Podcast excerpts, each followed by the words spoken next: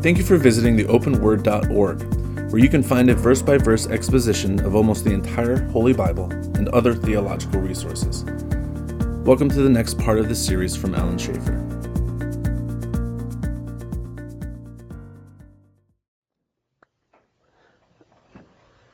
You know, when you look at verses um, 5 through really 5 through 7 here, Christ is making a very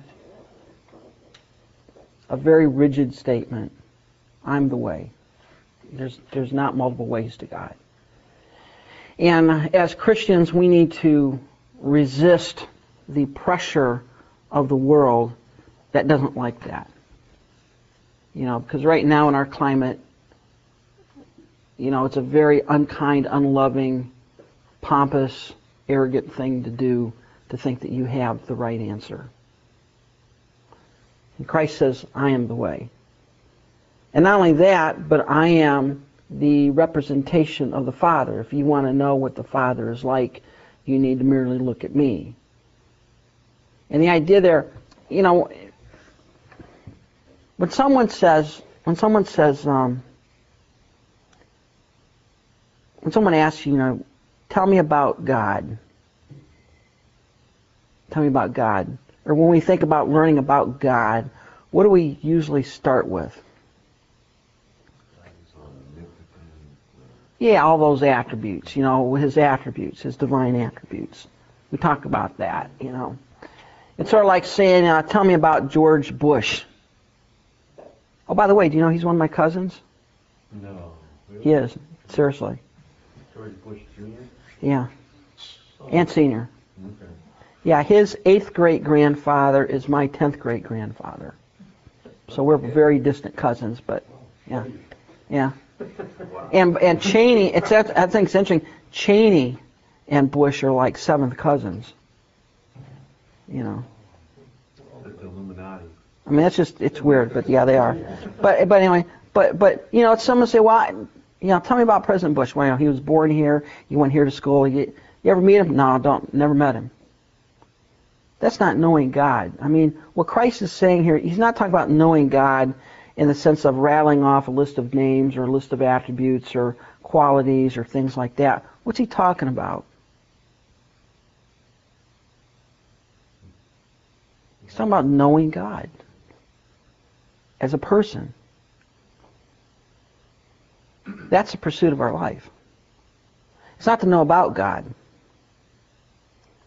be able to spout off a bunch of attributes and debate aseity and self-existence and omniscience and you know i mean those are qualities certainly of god they're important things to know but that's not knowing god any more than being able to spout a bunch of facts about george bush means that you know george bush.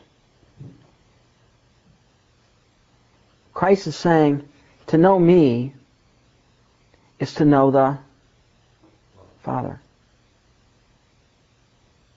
because I am a representation of the character of what God is like. And it's talking here about the character, about the person.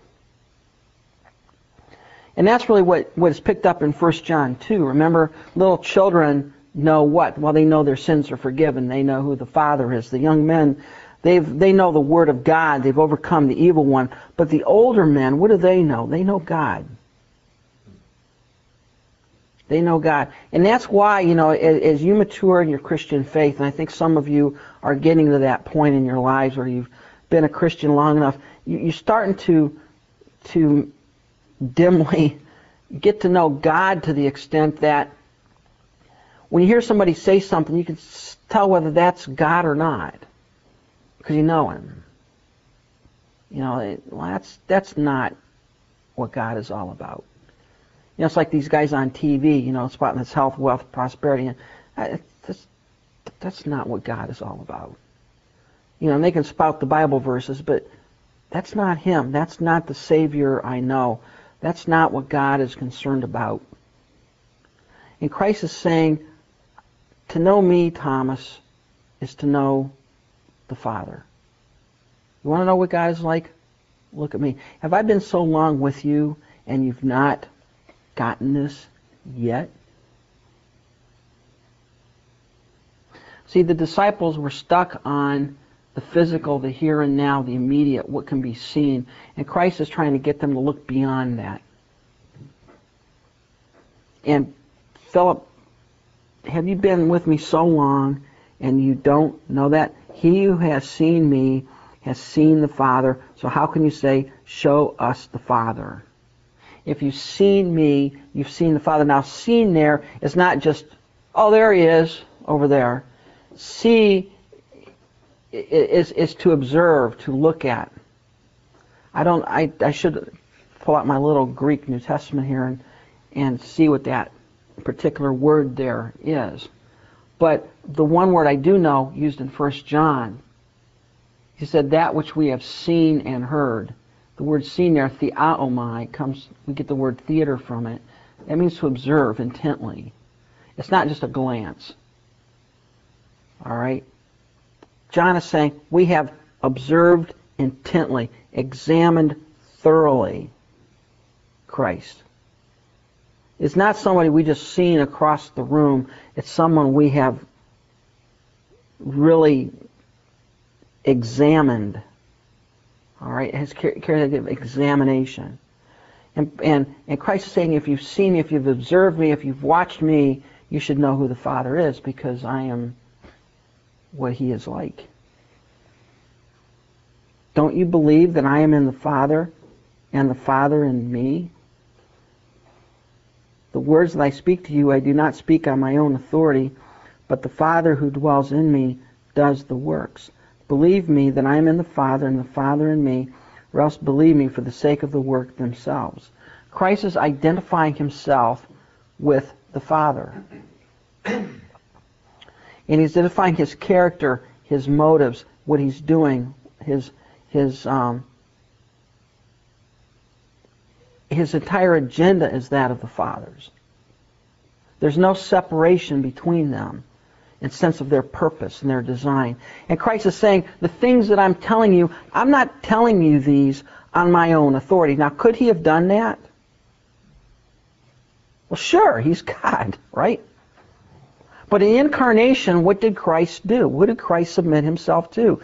He submitted himself to the Father, right? I'm not going to do anything but that which the Father directs me to do. And so when Christ is speaking, he's saying, this is not my own idea. It's not just me coming up with this. This is what the Father has sent me to tell you. And I have told you this. And I am the perfect representation of what the Father is like. Now, and by extension, what should we be like in our lives?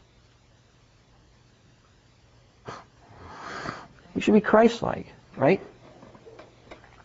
People want to know what Jesus is like, they should be able to find a Christian to give them a pretty good representation. Now, that's not being arrogant, is it? Paul said, Be followers together with me as I am of Christ. There's no arrogance about it, but I'll tell you what, it's a serious thing when you realize there are people looking at you. And what kind of, you know, if, if they know you're a Christian, you're giving them some kind of indication of what Christ is like. Right? Now think of the boys on TV. If you just had them, right, if that's all you knew about Christianity, what would you conclude Christ to be?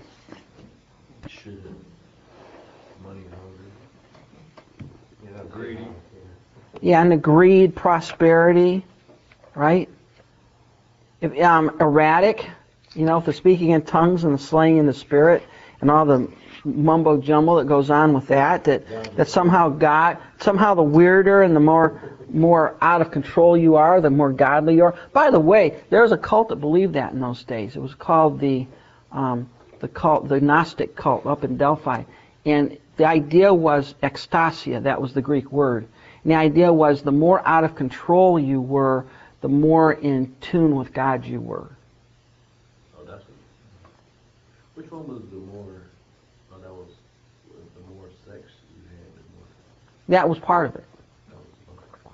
Yeah, if you really wanted to commune with God, you go find a religious prostitute and have sex, and that would make you in communion with God.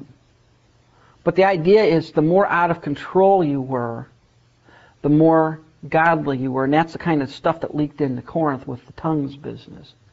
But we got the same thing down with the Brownsville revival and the Toronto blessing and a lot of the nuttiness that goes on in some of the hyper charismatic churches where, you know, it, the people who are rolling around on the floor laughing uncontrollably, boy, my God's really moving powerfully on them. You, you make you make God into this, you know, erratic. Um, Around the church. Yeah, it's erratic, uh, out of control, bizarre behavior kind of thing. And that's not what God is all about. I mean, if all you had was that, you, you come up with a very bad representation of what Christ is like.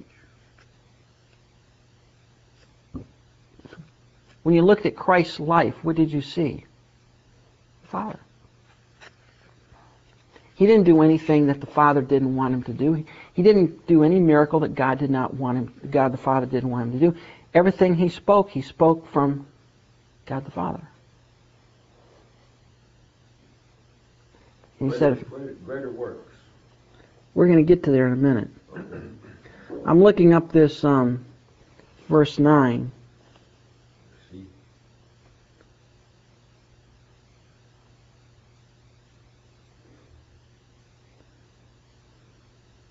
It's not the theaomai, it's it's just it's the see here. It's not the theaomai verb here. But the theaomai verb is used over in John. And Christ is he's not he's not emphasizing that part here, but he is saying, if you have seen me over these years, then you've seen the Father over these years. All right? And he's saying, you know, again, I don't do anything my own works, my own authority, I do the authority of the Father. And he says, if you don't believe me for my words, believe me for my works, right? If you can, and, and didn't he say that earlier on to the crowds, remember?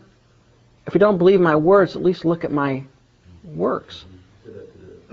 Yeah. I mean, that should tell you what other person can raise the dead? What other person can heal like I've healed? What other person has power over demons and demonic forces? If you don't believe my words, at least believe what I'm doing. And we talked about, you know, the unbelief of men that is just so solid that it doesn't matter what is done, I will not believe. I refuse to believe. Most assuredly I say to you, he who believes in me, the works that I do, he will do also, and greater works than these will he do, because I go to my Father. And whatever you ask in my name, that will I do, that the Father may be glorified in the Son. If you ask anything in my name, I will do it. Now, those three verses are raped yeah. by the television evangelist. Whatever you ask. All right? What's the most important thing to understand about interpreting these verses? Good, you're trained. I got you there. Context. That's it. Context. What is the context?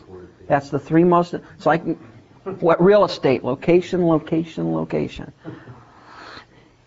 First of all, he says, if you believe in me, and, and the idea in John's mind of believe is what?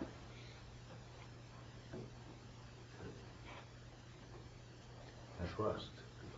Yeah, it's not just a head knowledge. It's a head knowledge followed by a total commitment. All right, and that's different than our American kind of believe, right? Um, in America, you can believe anything you want. You don't need, you know, especially in politics. You know, you have a politician stand up and say, "I believe in blah," but they're doing something totally different with their life and their, you know, what they're doing. They say one thing and live totally different. That's not the way John looks at it. If you believe in Christ, everything you do is going to match up with that. It's going to be a 100% commitment. Christ is saying, if you believe in me, in other words, if you intellectually believe in me, but not if you not only intellectually believe in me, but you also put all your trust, all your faith, all your action goes behind it. That's what it means to believe in Christ. That's not just some head trip you got. If you do that, the works that I do, you will also do, and greater works than these will he do, because I go to my Father. Now, what's he talking about there? Well, it depends on who you're talking to. You talk to the guys on TV, that means you should be able to raise the dead, walk on water, pick up snakes. You know, all the miracles that Christ did, you could do. All right? What works do you think he's talking about here? The miracles? What's he talking about? Um, I believe they, I believe he's talking about, um, I guess spreading the word. Spreading the love. Leading people to God. The, the works the Spirit, spiritual miracles. Well, I think there's two ways to look at this. One is th- there's certainly a component here of Christ, the works that Christ is talking about having to do with some of the miracles that he did, right? I mean, that's what he told the Pharisees. If you don't believe me for my words, believe me for my works. What works was he doing? Healing the guy, you know, that was born blind or the man who was paralyzed. All right? So there's a sense that that's true. But not just the works, the miraculous bursts, but how else did you know that Christ was sent from God? What tipped you off that he was sent from God? He did miracles, that's one thing. Voice of the baptism. John the Baptist, the words, the message he preached, but what else told you that he was from God? healing, teaching. Oh, God's voice at the. Uh, God's voice.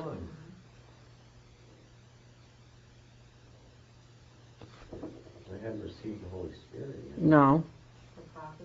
Prophecies were there, but what what what did you see when you if you were to if you were to have lived with Christ for a year, He had authority. He spoke with authority. his teaching, his words, but what would you have seen about him? Boldness. Hmm? His character. His character. The way he lived his life. The way he treated people. That's not miraculous, right?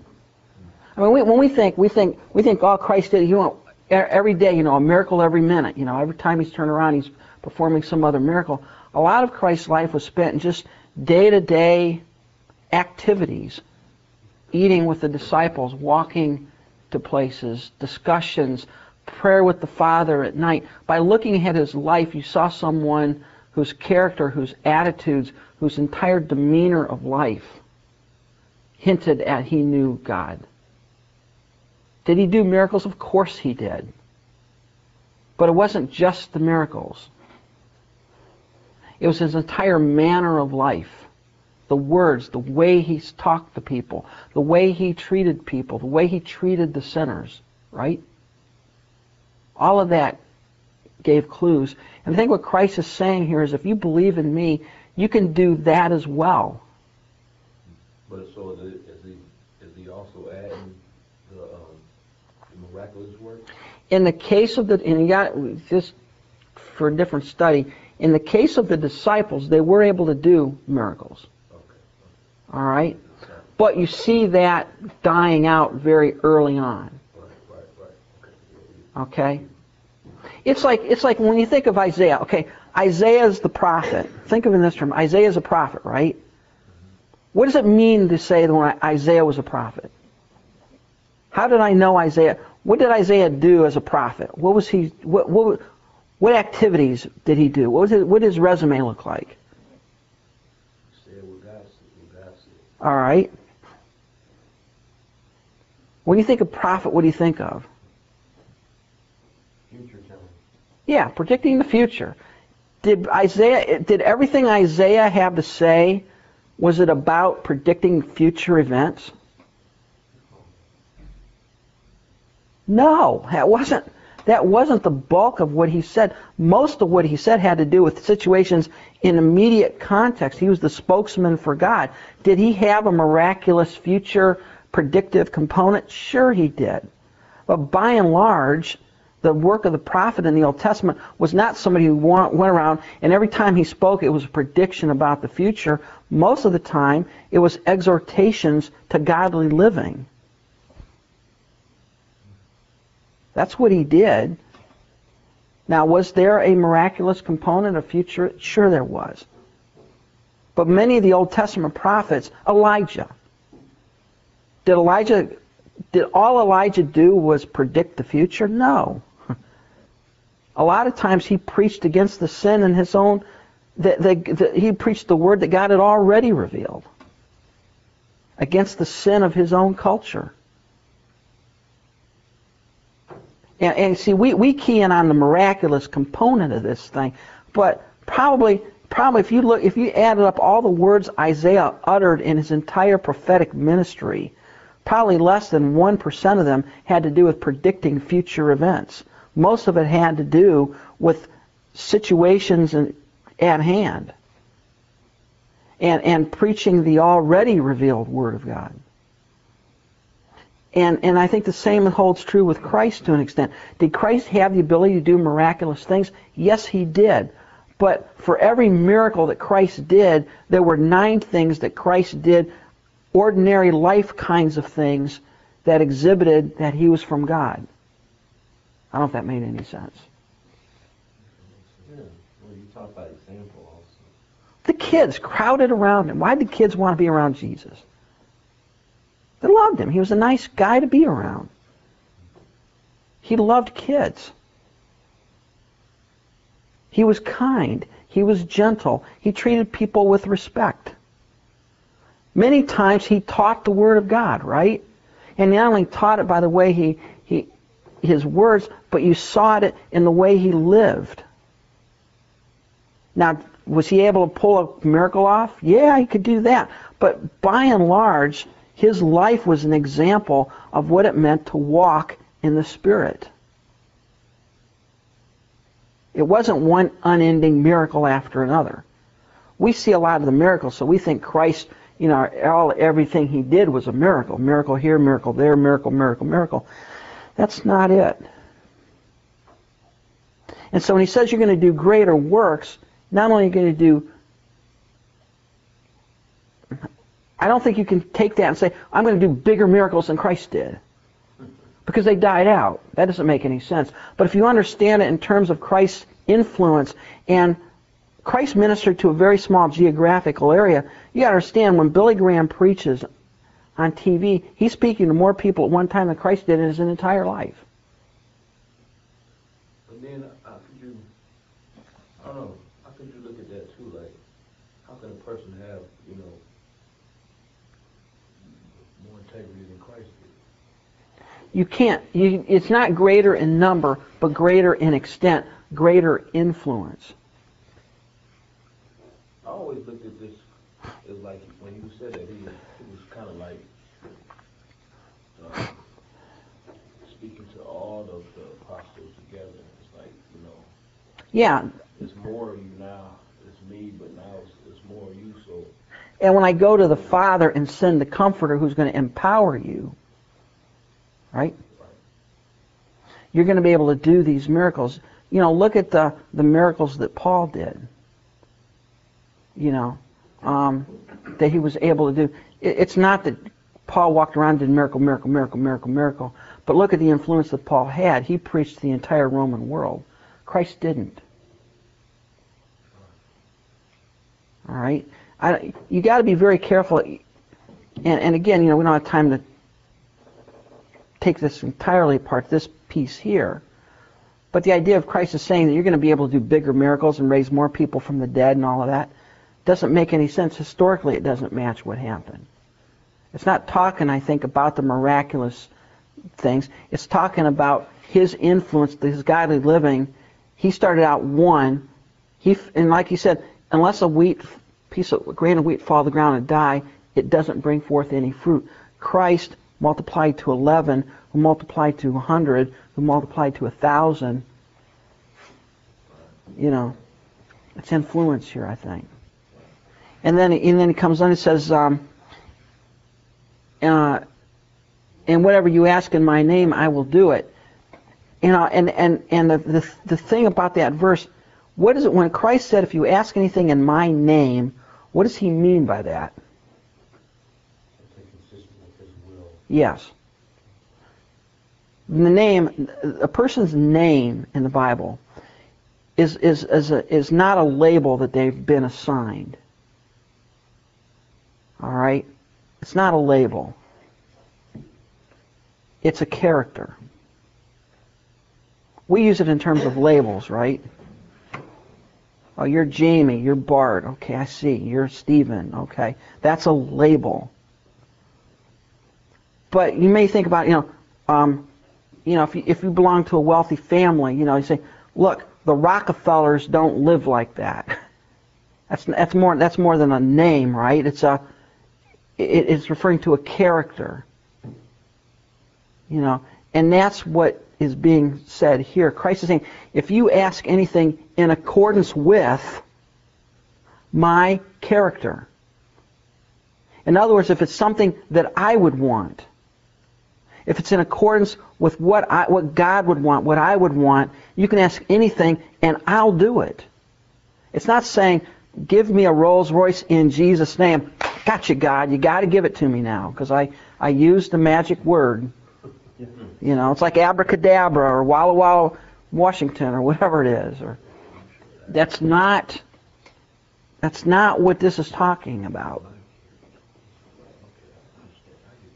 You want you want you want God to answer your prayer. How do you how, can you pray so that God answers your prayer? Well, want the same things He wants. What would Christ want? That's what I want. And if you do that, I will do it, that the Father may be glorified in the Son. If you ask anything in my name, I will do it. You ask anything in accordance with what I want, with my nature, my character, I'm going to do it. Isn't there another promise where you uh, pray for wisdom? hmm give you wisdom. And it's sort of thing. Yeah.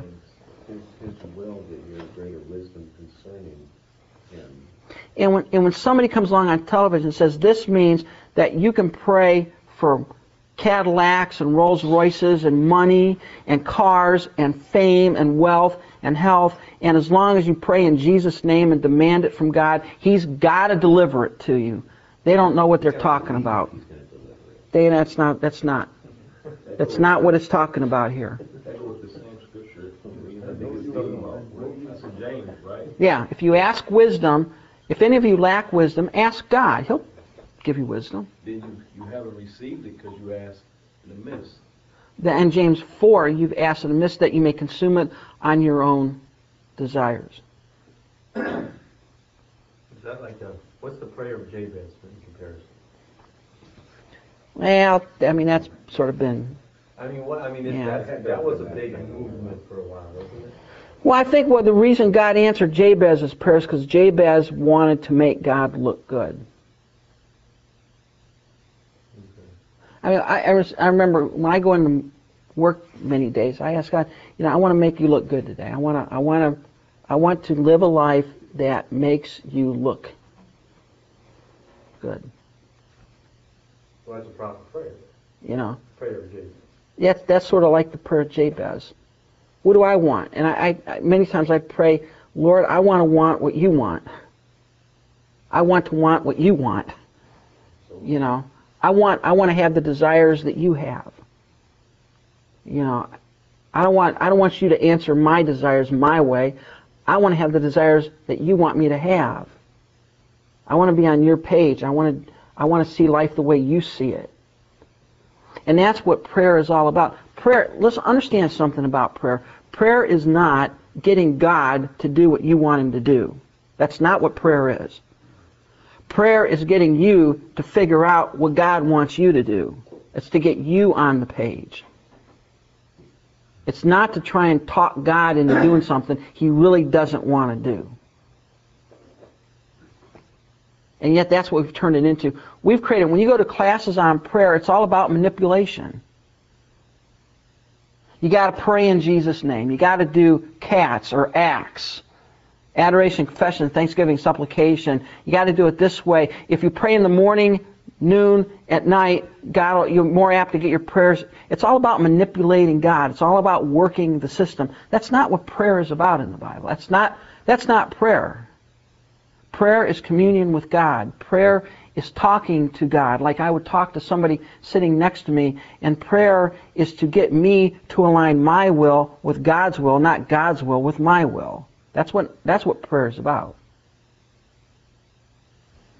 I was always taught like to pray God's word back to him Yeah. and he he can't you know, he gotta act upon his word. God binds himself to his word, what he said. But what you see today and what you see a lot of times on TV and on these charismatic boys is is it's it's a manipulation. God's got to do it because God promised me he would do it. So if I ask anything, he's got to do it. He's under obligation. God's under obligation to nothing. God doesn't owe you anything. God doesn't God doesn't owe us anything. God is is going to act in accordance with his nature, his character. Therefore, like when you do things like when you pray for the salvation of other people, is that something that God would want you to pray for? Yeah. When you pray that God's name would be glorified, that he would be exalted, is that what he wants? Yeah. When you pray for a Rolls Royce, is that what God wants? Probably not. You know? Now, listen, listen, if you need transportation to get to work, is it okay to pray that God would provide you the necessary means of transportation? Sure. And if he gives you a Rolls Royce, hallelujah. But that's not the point of it. All right? We, we, we've, we've turned prayer into an exercise of manipulation. How can I pray to get God to do it my way? And God doesn't operate at that level. And usually when God does answer your prayer, he answers in a way that you don't expect him to answer it in. He does it differently.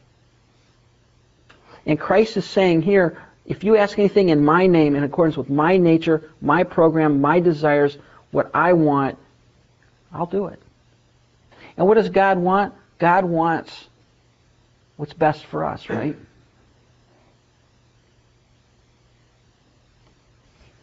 Is it okay to pray for your daily food? Sure. Because you notice it's from the hand of God. You're thanking Him for His provision. God doesn't necessarily want you to starve to death. Is it okay to pray that, you know, when you ask God to deliver you from evil and to keep you from sin, is that what He wants? Sure. If you pray for wisdom, does God want you to have wisdom? Sure He does. And you got to be careful not to pray to consume it on your own lust. What do I want? Even with Jabez though, Jabez said he asked God to keep his hand upon him. So that he could make God look good. It's all about God. It's all about God. It's not about you. It's not about me. It's not about getting my prayers answered my way. You know, and, and, and most Christians would be better off, instead of praying that God would give them more money, pray that God would help them be wise stewards of what He's already given them. Right? Instead of praying for a new wife, pray that you would get along with the one you got, or husband, as the case may be. Instead of praying for a new job, pray that you would honor the Lord in the one you have. And if God leads you to another job, fine, but it's, it's changing our entire focus off of ourselves. And that's what prayer is about. Prayer is get the focus off of you and onto God.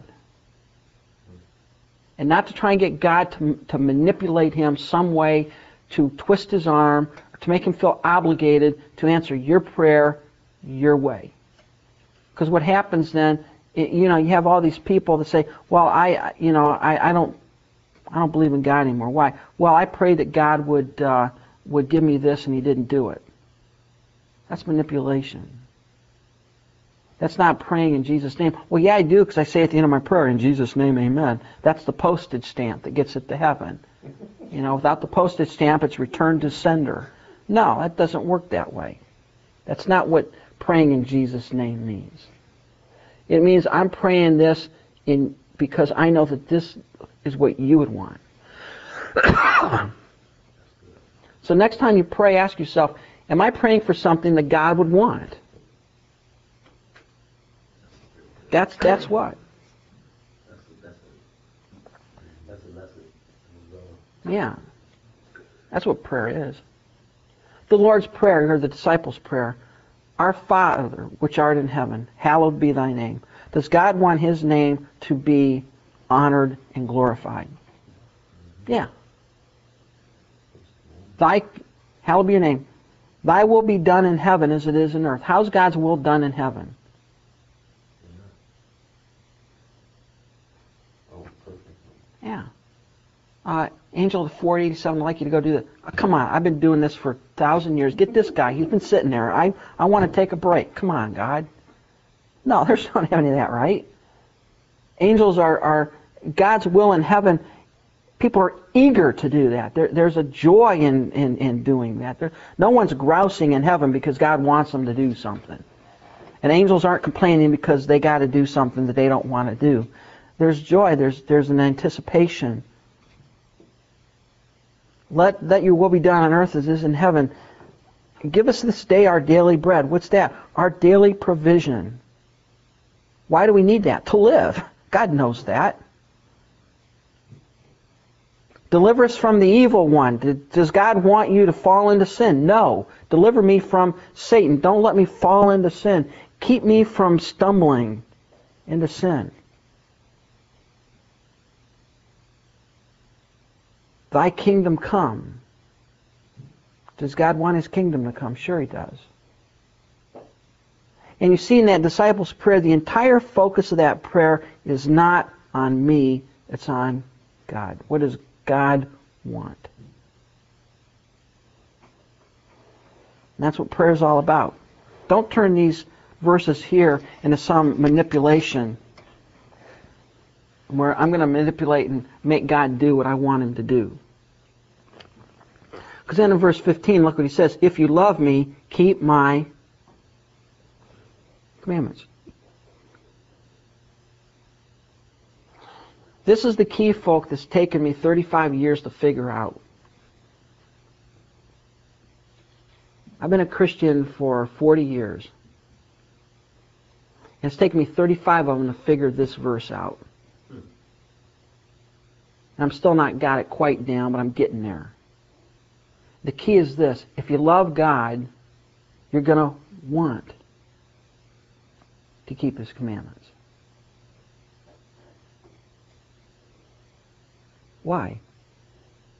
Because you want to bring joy to His heart. One of my prayers many mornings is, Father, when my name comes up around the throne, I would hope that it brings a smile, not a frown, to your face.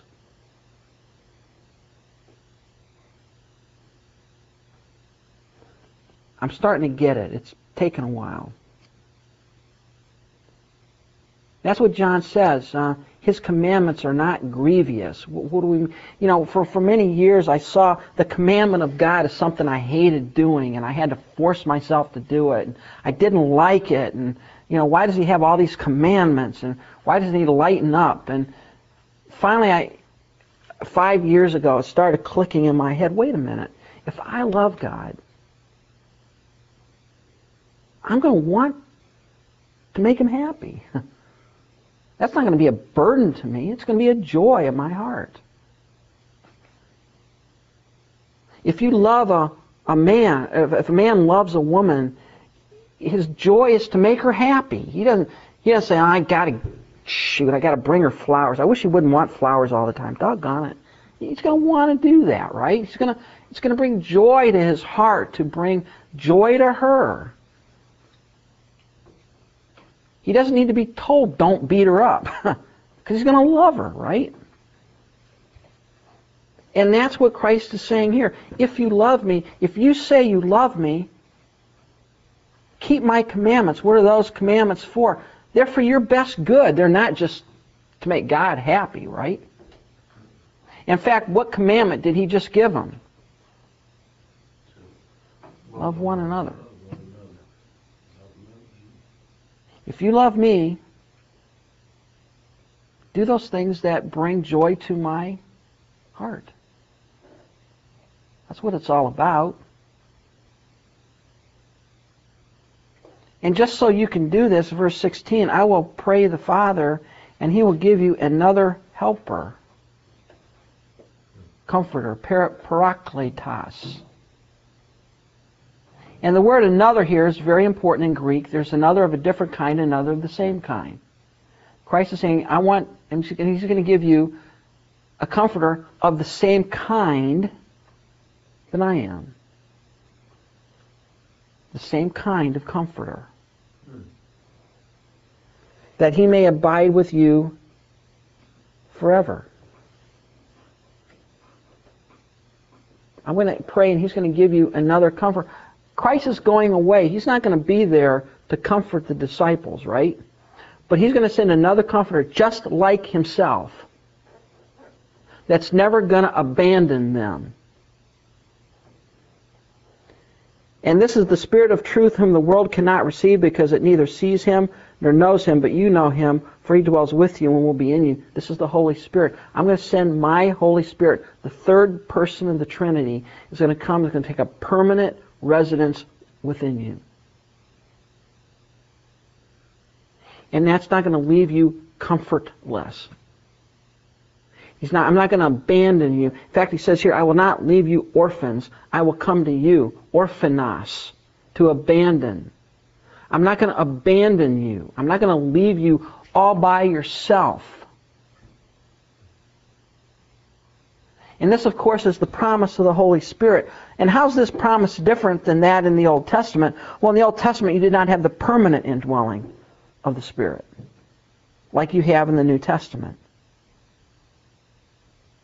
What enables you to live the Christian life? What enables you to obey God? What enables you to want the things He wants? It's the Holy Spirit within you.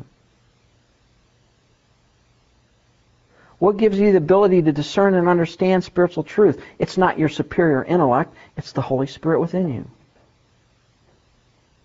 And Christ is saying, I'm going to go away, but I'm not going to leave you an orphan. I'm going to send another comforter just like me, a parakletos, one called alongside.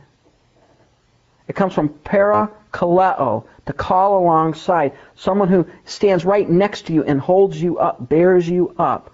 He's going to be with you and he's going to never leave you. This is the ministry of the Holy Spirit. And, you know, I, I don't think we, you know, one of our problems as, as Christians is I, don't, I think we have a very defective view of the Holy Spirit. In fact, most of our ideas about the Holy Spirit comes more from the charismatic and the wackos on TV than it comes from the Scripture. The Holy Spirit is seen as someone who's erratic, someone who slays people and knocks them down, someone who makes them bark like dogs or laugh uncontrollably or, or, or babble in a in a gibberish of an unknown language or, or some other erratic thing. That's not what the Holy Spirit is. He's our parakletos. He is there to give us the ability to live the Christian life, to comfort us with Christ being absent. He is there to keep us connected to God.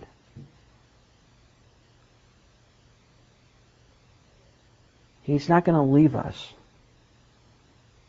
I'm not going to leave you an orphan. So what does the Holy Spirit do? Well, he later on in John 16, we're going to find out he convicts the world of sin, right?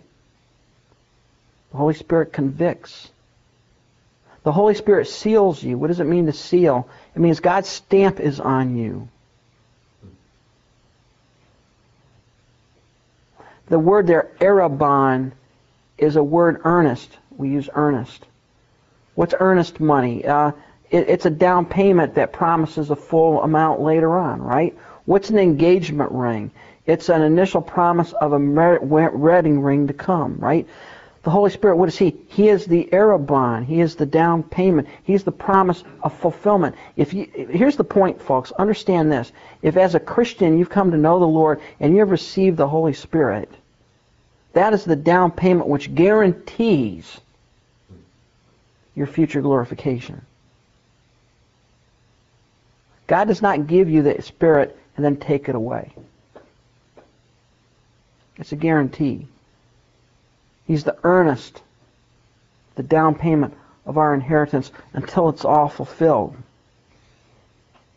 He is the teacher. He guides us into all truth. Later on, He will guide you into all truth. The Holy Spirit enables us to understand the things of God. 1 Corinthians 2, right? We understand God's. How do we understand God? We have the Holy Spirit indwelling us. The Holy Spirit grants us a spiritual gift that we're able to use to edify the body of Christ. The Holy Spirit is the one who grants us joy. The fruit of the Spirit is love, joy, peace. He's the one who regenerates. What does it mean to regenerate? To make alive. You were dead in trespass and sins, and you know Titus 3.8 talks about being washed by the regeneration, renewing of the Holy Spirit. What, what is that? The, he regenerates us. The Holy Spirit is there permanently with us. And Christ said, if I go away, I'm not going to leave you abandoned to yourself. I'm going to send someone alongside that will be there with you forever and never leave you, never abandon you. So as a Christian, can you lose the Holy Spirit? No. You can't. You can't. A little while longer, and the world will see me no more, but you will see me because I live, you will live also. Again, this is promise of future life. And Christ is saying, the world's not going to see me in a little bit. I'm going away. I'm going to die. But you'll see me. He's talking about the resurrection, I think, there. But he's saying here, because I live, you will live also you've got to understand something here that's very important. The, the resurrection of Christ is the validity of everything he said. There are people today that said, well, it doesn't matter whether Christ rose again bodily from the grave or not. After all, you know, the, the disciples were hallucinating when they saw him. It was a vision. It was a spirit. Um, it was just a glorified ghost kind of being. It really wasn't a physical resurrection. Look, the scripture says very clearly, unequivocally, that Christ rose physically, bodily from the grave, and it's that physical and bodily resurrection that validates everything he said. And if he did not rise physically, our faith is vain. It's the validator. How do you how do I know that one day I will rise again from the dead? Because Christ did. Because he lives, I will live. And if he didn't rise again from the dead, I'm going to quit this whole religious gig and go out and have a good time and eat, drink, and be merry, for tomorrow I'm going to die. That's what Paul says in 1 Corinthians 15. The resurrection is the validator, the stamp that yes, Everything Christ said was true. At that day you will know that I am in my Father, and you in me, and I in you. He who has my commandments and keeps them, it is he who loves me, and he who loves me will be loved by my Father, and I will love him and manifest myself to him. What Christ is talking about here is fellowship. It's fellowship. When do you most closely feel the comfort in the presence of God? When you're living in obedience or disobedience? That's a no-brainer, right? Now, there's a certain sense this side of glory in which we'll never experience the fullness of the fellowship. But later on in John 17, Christ says, Father, I want them to come and be with us. What is the goal of redemption? Why did God design redemption? So we could all walk around in heaven and admire our mansions? No, so that we could have fellowship with God for eternity. And what's fellowship? Sharing.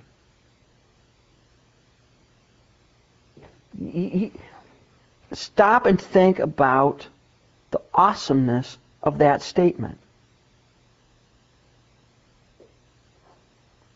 In the eternal state, I will be able to fellowship with Christ without fear.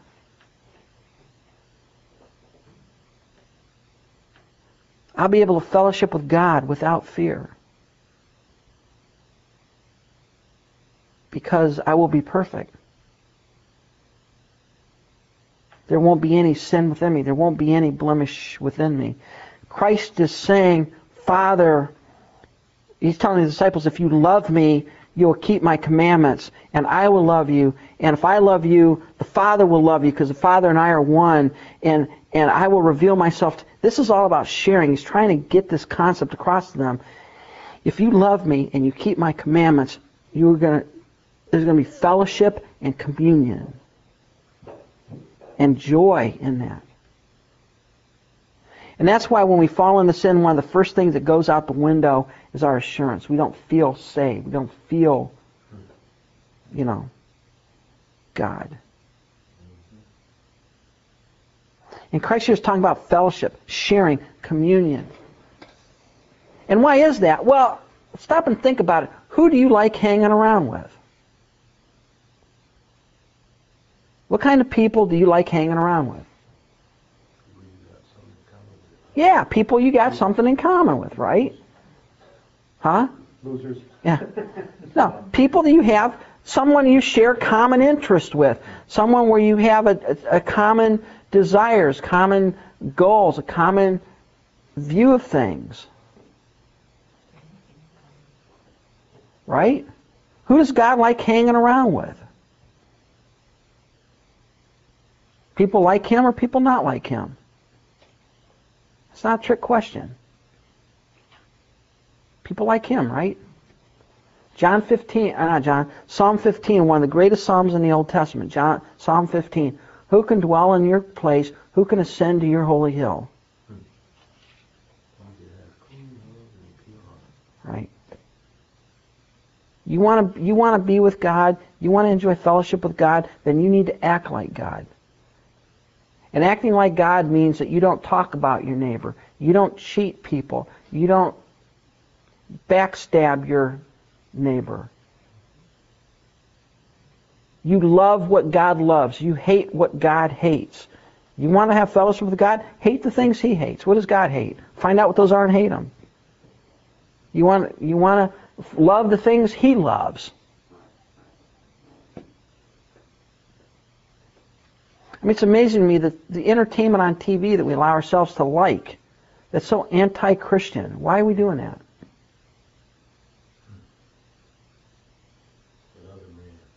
Yeah.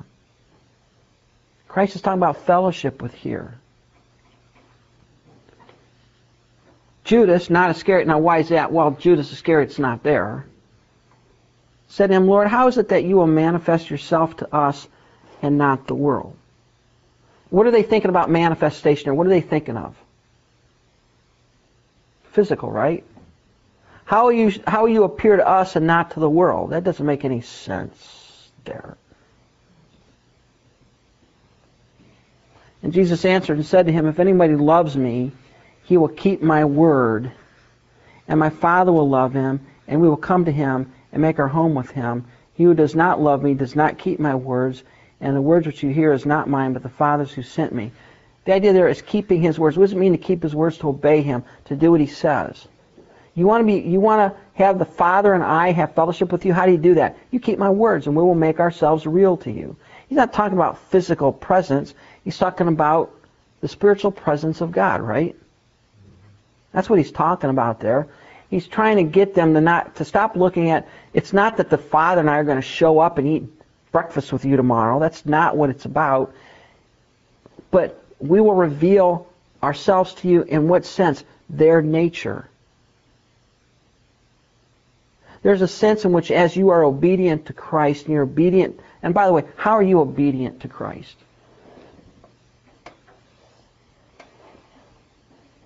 How do you do that?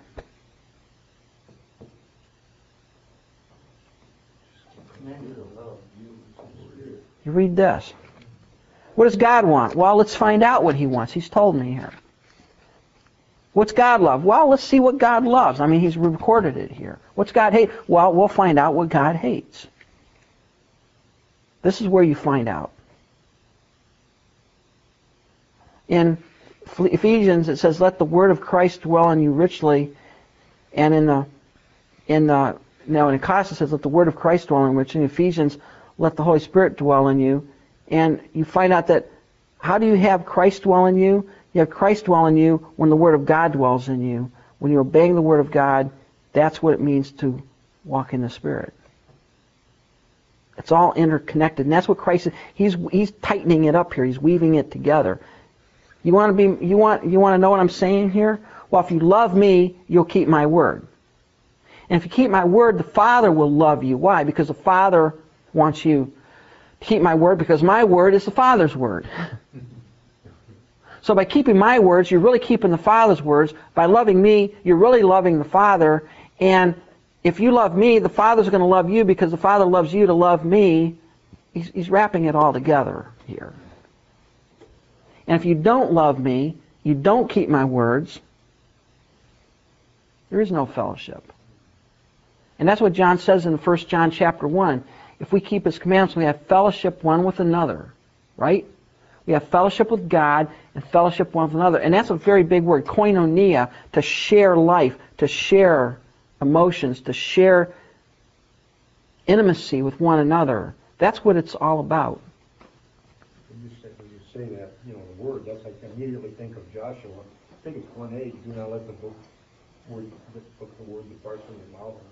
You know, meditate on it day and night. That's the one I. Be careful to do everything written in it. All Yeah. do is, you know, do it. What, what, what's, what's happening in my own spiritual life over the past few years is I'm, I'm growing more and more aware that obeying God is not a burden. It's a joy. Because when I obey Him and when I'm doing those things that honor Him and please Him, I sense the joy of the fellowship with Him. And I'm becoming more and more addicted to that. When you don't obey, it just seems like you just feel so. And it's sinking slowly into my thick skull. It's taken me, again, I told you, it's taken me 35 years to figure it out. Love God. If you love someone, your, your greatest joy is to bring joy to them. If you love God, your greatest joy is to bring joy to his heart. What do you how do you bring joy to his heart? You act like him. You love the things he loves. You hate the things he hates. And since that's what he created you to be in the first place, it's a double joy because you're you know, you're, you're doing what you've been created to do. And what is the pursuit, our eternal pursuit? Our eternal pursuit is to share with God, to fellowship with Him. And I love that because when I look at the end of Revelation, said, The Spirit and the bride say, Come. Now, just off the top of your head, what do you think it should say?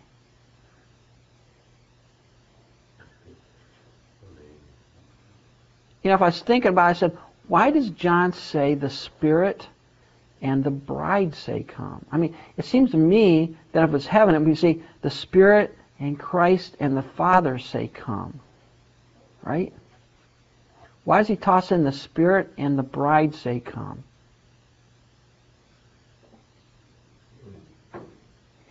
Because the Spirit and the bride are in such communion and fellowship that heaven is no longer just God's place, it is their place. That's a heavy thought.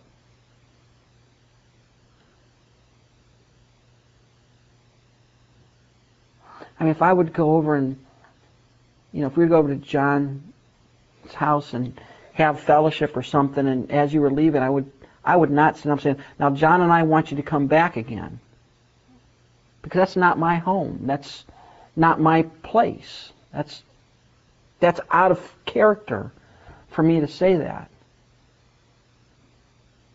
And what I find so interesting at the end of Revelation is the Spirit and the bride say, Come, because that is the bride's home now. It's our place.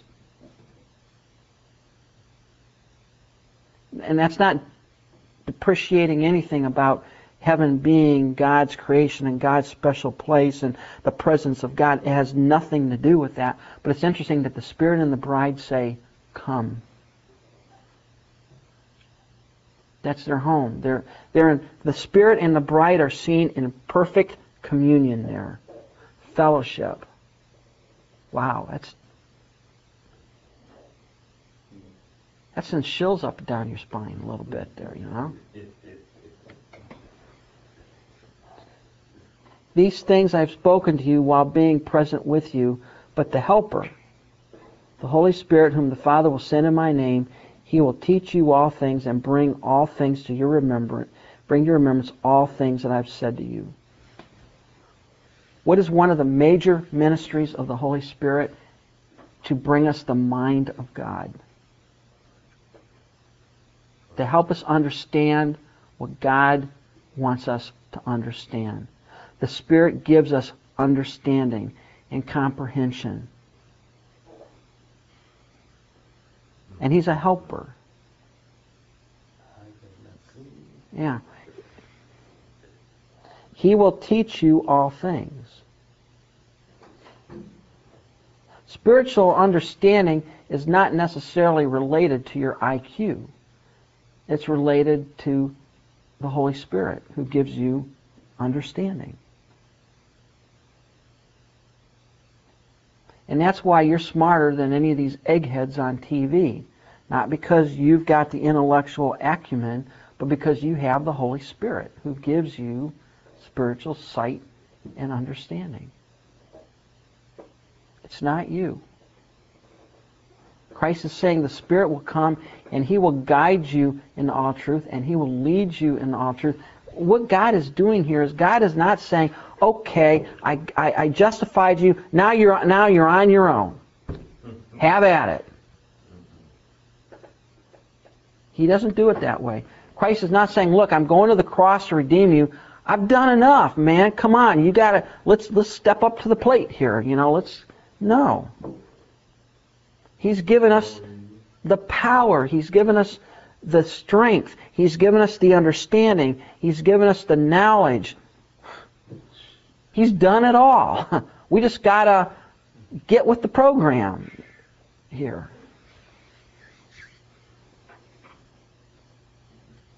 And not only that, verse 27, peace I leave with you, my peace I give you, not as the world gives do I give to you. Let not your heart be troubled, neither let it be afraid. He's paraphrasing what he just said before. I'm going to give you my spirit who's going to give you what? Peace. It is a shame for Christians to be overcome with the paralysis of fear. It doesn't mean we have those times in our life where there's a little bit of fear or anxiety about something, but our lives can't be controlled by that. When you see, you know, this whole global warming thing, you know, people are panicking on this. I don't need to panic. The stock market's dropping. Panic! I don't need to panic. The Middle East is running amok. Nope, don't need to panic. We don't need to panic. Why? Because God gives His peace to us. What is that peace founded on? That peace is founded on the fact that God is 100% totally, completely in charge of all that happens. Nothing is going to happen that God does not allow. And I remember in 1992 when I got a little sticker on my car in the parking lot of Church of the Open Door telling me that God lost the election. What year was that? 1992 when Clinton was. God lost the election. I'm thinking, how can God lose an election? I didn't know he was up for office. I didn't know he was in. I didn't know he was up for office. God doesn't lose elections. God's not caught off guard. God's in control. He says, You don't need to be troubled because I have given you every provision you need. I've given you the Holy Spirit who will guide you into all truth. If you keep my commandments, you will have the fellowship of myself and the Father who is there with you. You don't need to be scared and afraid and upset and bothered because we're there. I just wanted to make a comment. It's interesting because I guess I never realized this, but in, in twenty-seven or fourteen twenty feast, I believe which you went in the Catholic Mass every week. And then, you know, they offer each other the signs of peace. If you've seen that, you know, everybody's shaking hands. And I just wonder what the significance, you know, just some traditional. Now, peace here, I think there's a couple of ways in which to understand peace. One, there's peace with God, right? But this is the peace of God. What does it mean to be at peace? Everything's all right. Now, that doesn't mean you're catatonic. And it doesn't mean that, that you're not, you know, reasonably concerned about things because, you know, you have responsibility. That's not what it's talking about here. It's not talking about a, a state of catatonia here where it doesn't matter what's going on, you know. That's not what it's. The house is on fire. Oh, okay, I get the peace of God. I'll just sit here and wait, you know, for the get out. You know, that's not what it's talking about. But it's talking about we don't have to live our lives in panic mode. You don't have to be panicked. You don't have to take your Xanax or your whatever it is you need to keep your, your anti-anxiety pills. You don't need to be worried. Oh, what's going to happen? You know, your, your life and your time is in God's hands. You need to be reasonable. You need to plan for the future within boundaries, but you, do you control the future? No. Can any of you taking thought add one cubit to your life? Nope. You can take some off of it, right? It's kind of hard to add to it. Don't let your heart be troubled. Don't let it be afraid. You have heard me say to you, and I'm, I'm going away and coming back to you. If you love me, you would rejoice because I said, I am going to the Father, for my Father is greater than I. Christ is saying, if you love me, what would you want for me to do? Go. Go to the Father. You wouldn't be afraid. You wouldn't try to hang on to me. And this, this peace here he's offering the disciples and the peace he's talking about is there's going to be chaos heading their way, but don't worry because I'm going to the Father. And you should that should bring you joy. That should bring you happiness. If you love me, you'd want to do that which brings me joy. My joy would be to be with the Father. That's what you would want for me. And I've told you all of this before it comes to pass, that when it does come to pass, you may believe. He's telling them all of this what's going to happen before it happens, so that when it happens, they may know that he told them it was coming along. And it's all part of the plan. Christ's death, burial, resurrection, his crucifixion was not an accident. God did not lose control. It was all part of the perfect ordained plan of God that was set in motion and determined before time began. So what, what this means, the verse 28, the Father is greater than I. The Father is. Keep, keep saying is a uh, one is a, In what sense was the Father greater than Christ? In the role. Had nothing to do with his nature.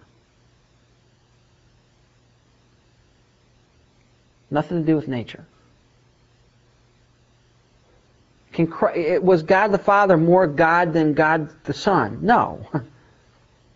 Or was God the Son more God than the Holy Spirit? No. That, that's, a, that's a heretical view of the Trinity. The, the, each member of the Trinity is 100% co-equal in all components of deity as each of the others. But in redemption, Christ submitted himself joyfully, willfully, with anticipation to the will of the Father. And the Holy Spirit submitted himself joyfully, willfully, and with great anticipation to the Son and the Father.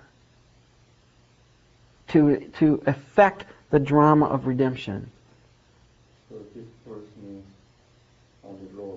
It had nothing, yeah, it has nothing to do with essence. It has to do in who sent the Son into the world. In that sense, the Father is greater. Yeah, it's it's like Yeah, it's like um, essentially when you look at the Civil War, what happened in the Civil War is you get a unit together, you get a you know 20 guys within a community together. Somebody had to be the lieutenant. Was he better than any of the other ones? Probably not, but somebody had to somebody had to be in charge. And in the drama redemption, the Father is the one who sent the Son. And in that sense, the Father is greater than the Son in that work of redemption, not in essence and being and eternality and power. No, there's no no difference. Verse 30, I will no longer talk much with you, for the ruler of this world is coming, and has nothing in me, but that the world may know that I love the Father, and as the Father gave me commandments, so I do. Arise, let us go from here. They're leaving the upper room. He says that the, Satan is on his way. The prince of this world is on his way. He has nothing in me. There's nothing in me that he can latch onto, but he's on his way. And how does the world know that I love the Father? How, how did the world know that Christ loved the Father?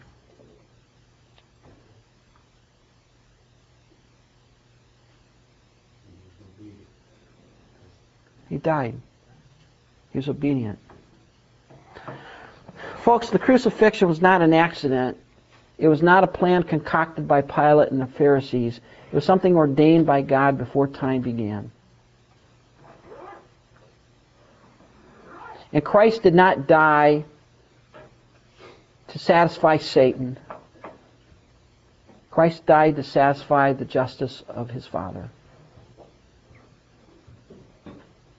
And Christ and his disciples leave the upper room now, and they make their way down to Gethsemane, where he'll be betrayed. So that's next week. Father, thanks for this time, and help us to ponder deeply what you've taught us, to remember it, to make it, to have it make a difference in our lives. Thank you that you've given us another comforter, Father, that he's here with us. Thank you for your Holy Spirit who guides us into truth and helps us to understand spiritual things and, and is there to be our helper. We deserve nothing good from your hand, and all we can do is gratefully say thank you. And help us to love you so much that we want to keep your commandments, not because we have to, but because we want to. Thank you for this time, Father, in Christ's name.